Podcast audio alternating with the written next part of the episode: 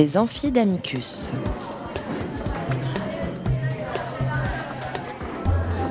Chaque semaine, Amicus Radio invite des professeurs de droit, des chercheurs et des professionnels à venir faire cours dans leur spécialité. L'occasion pour un fin spécialiste de relever le défi de traiter en cinq épisodes d'une question juridique essentielle. Aujourd'hui, Laurence Burgod-Larsen, professeure à l'Université Paris 1 Panthéon-Sorbonne, nous parle de la Convention européenne des droits de l'homme.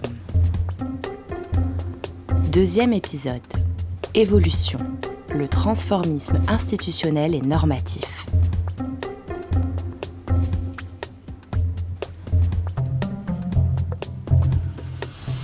Chers auditeurs d'Amicus Radio, nous nous retrouvons aujourd'hui pour aborder le deuxième thème de notre présentation du système européen de protection des droits, à savoir son transformisme institutionnel et normatif sur la base d'un schéma initial dont on verra qu'il était particulièrement complexe. Rappelez-vous, nous avons vu lors de notre première séance que la création de la Convention relevait assurément du miracle, puisqu'elle fut pensée et promue plus par des hommes hors normes que par les États eux-mêmes. Du coup, quand ces derniers finirent par accepter l'idée de la protection et qu'ils se lancèrent dans l'élaboration du texte, ils déployèrent une approche diplomatique qui eut pour objet, coûte que coûte, de protéger leurs intérêts souverains. Et vous allez rapidement vous rendre compte. En effet, le système initial imaginé en 1950 était très singulier. Il était composé de trois acteurs principaux. La Commission européenne des droits de l'homme, la Cour européenne des droits de l'homme tout d'abord, mais également le Comité des ministres du Conseil de l'Europe. La Commission, comme la Cour, ne pouvait fonctionner tout d'abord sans l'accord préalable des États il fallait en effet qu'ils aient accepté au préalable leur juridiction et ce, au moyen de ce que l'on appelle en droit des clauses facultatives. Dans ce schéma, l'accès à la Cour n'était pas du tout direct.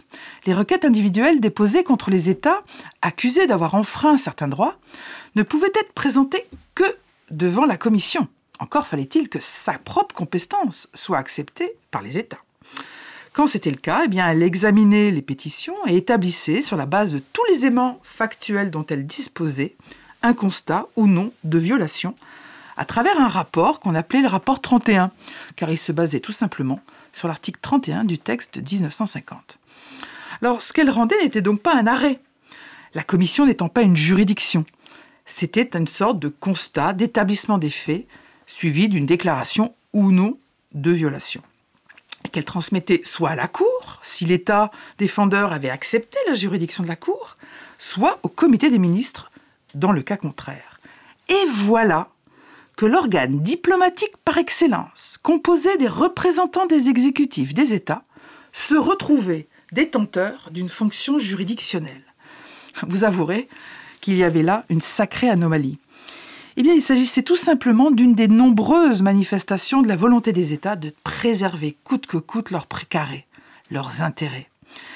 Alors, dans le cadre de ce schéma initial qui mettait en place une architecture, vous en conviendrez, assez complexe, eh bien, la commission, qui commença à fonctionner en 1955 et qui était composée, il faut le souligner, de juristes absolument exceptionnels, était une pièce centrale.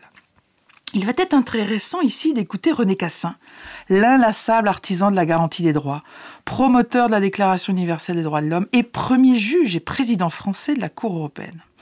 En 1968, lors d'une conférence de presse et alors qu'on lui demandait ce qu'il pensait de la création d'un haut commissaire aux droits de l'homme, voilà ce qu'il affirma avec cette voix si assurée, chaleureuse et passionnée à la fois.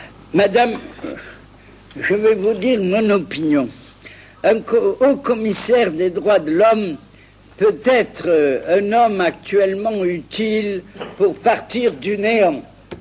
Je suis beaucoup plus audacieux que vous tous. Je pense depuis longtemps que la société formée par l'ensemble des pays ne sera une société complète que quand il y aura un ministère de la justice avec un attorney général ou avec ce qu'on appelle un procureur général ou avec un ministère public. Et ma conviction est renforcée par l'expérience que j'ai acquise comme président de la Cour européenne des droits de l'homme. Naturellement, la Cour est une grande innovation particulière à une région du monde. Et la question de savoir s'il y aura un jour une Cour internationale mondiale des droits de l'homme, je la réserve. Mais ce sur quoi j'insiste, c'est sur la présence d'un tiers impartial qui vient plaider la cause de l'homme sans dépendre de personne. Or, notre Cour a la bonne fortune d'avoir la Commission européenne qui envoie trois délégués dans tous les procès. Et la Commission européenne, en face de l'État contre lequel on se plaint, joue le rôle d'avocat de la loi, d'avocat de la conscience publique. Alors ça, c'est efficace, car les juges ne jugent pas un État ou une partie, mais ils entendent la voix de la conscience humaine.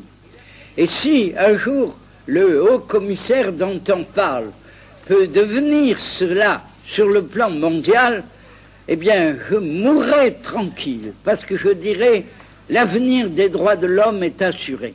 La Commission européenne, avocat de la loi, avocat de la conscience publique, voix de la conscience humaine. Chers auditeurs, vous conviendrez que les mots de René Cassin sont forts et puissants. Cette originalité procédurale qu'il explique a perduré avec bonheur jusqu'en 1998, date à laquelle le système fit l'objet d'une refondation de grande ampleur suite à l'entrée en vigueur du protocole numéro 11. Il s'est agi de la plus grande et importante transformation institutionnelle que le système ait vécue depuis sa création. En effet, les États partis à la Convention décidèrent d'ériger une cour unique et firent disparaître la Commission européenne, tandis qu'il fut mis un terme à la fonction juridictionnelle du comité des ministres. Il faut essentiellement voir dans cette refondation du système, en 1998, la conséquence de l'élargissement du Conseil de l'Europe aux pays de l'Est. Quand la géopolitique a des conséquences directes sur l'édification institutionnelle de la protection des droits de l'homme, cela mérite d'être souligné. 1989, incarné, on le sait, par la chute du mur, marqua en effet une nouvelle ère en Europe. Plongeons-nous quelques instants dans ce moment historique. Dans la nuit du 9 novembre 1989, des dizaines de milliers d'Allemands se massent le long du mur de Berlin qui divise la ville depuis 28 ans.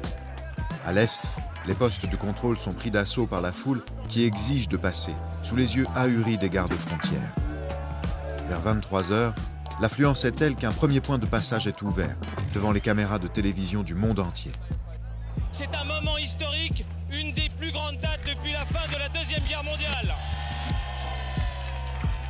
Pendant toute la nuit et dans les jours qui suivent, à coups de pioche et de marteau, dans l'euphorie générale, Berlinois de l'Est et de l'Ouest entament alors la démolition de ce mur de la honte.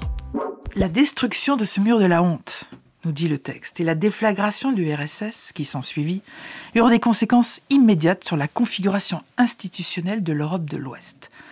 Tous les anciens pays communistes ont alors frappé à la porte.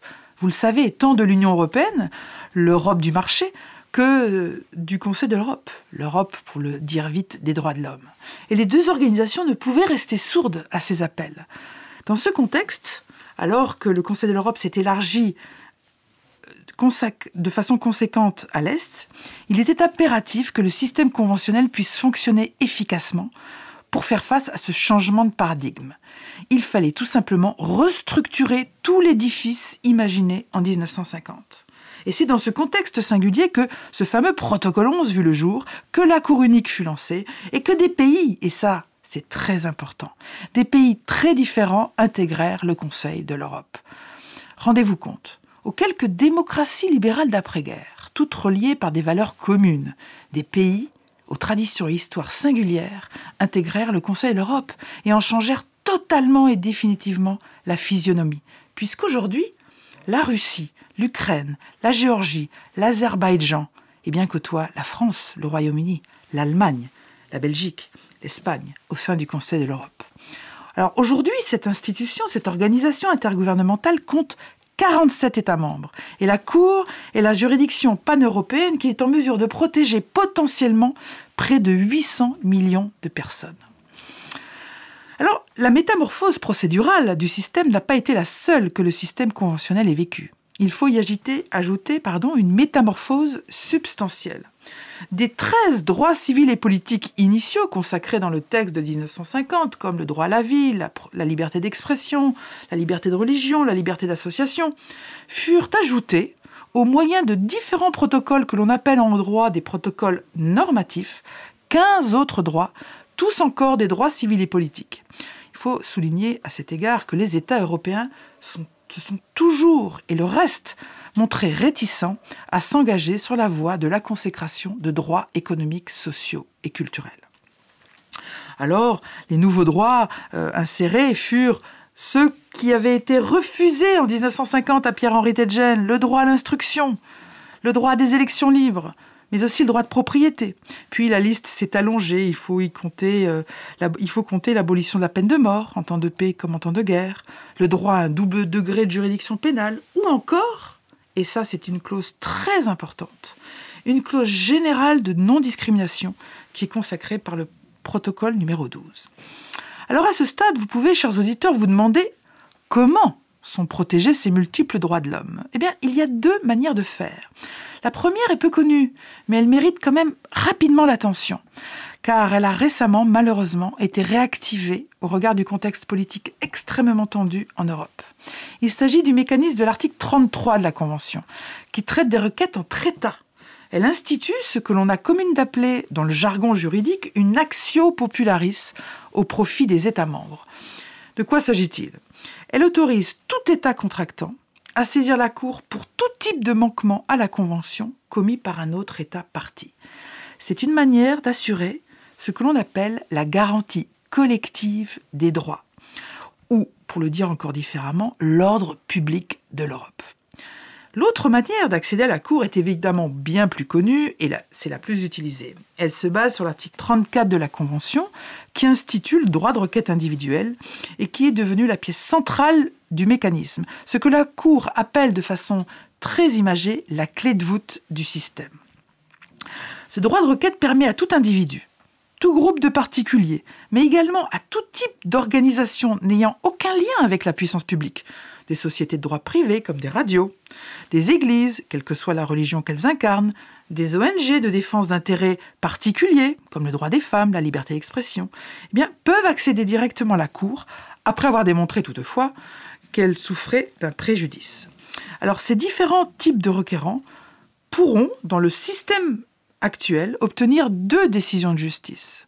Le protocole numéro 11 a en effet institué plusieurs formations de jugement au nombre desquels les chambres de sept juges et la grande chambre de 17 juges.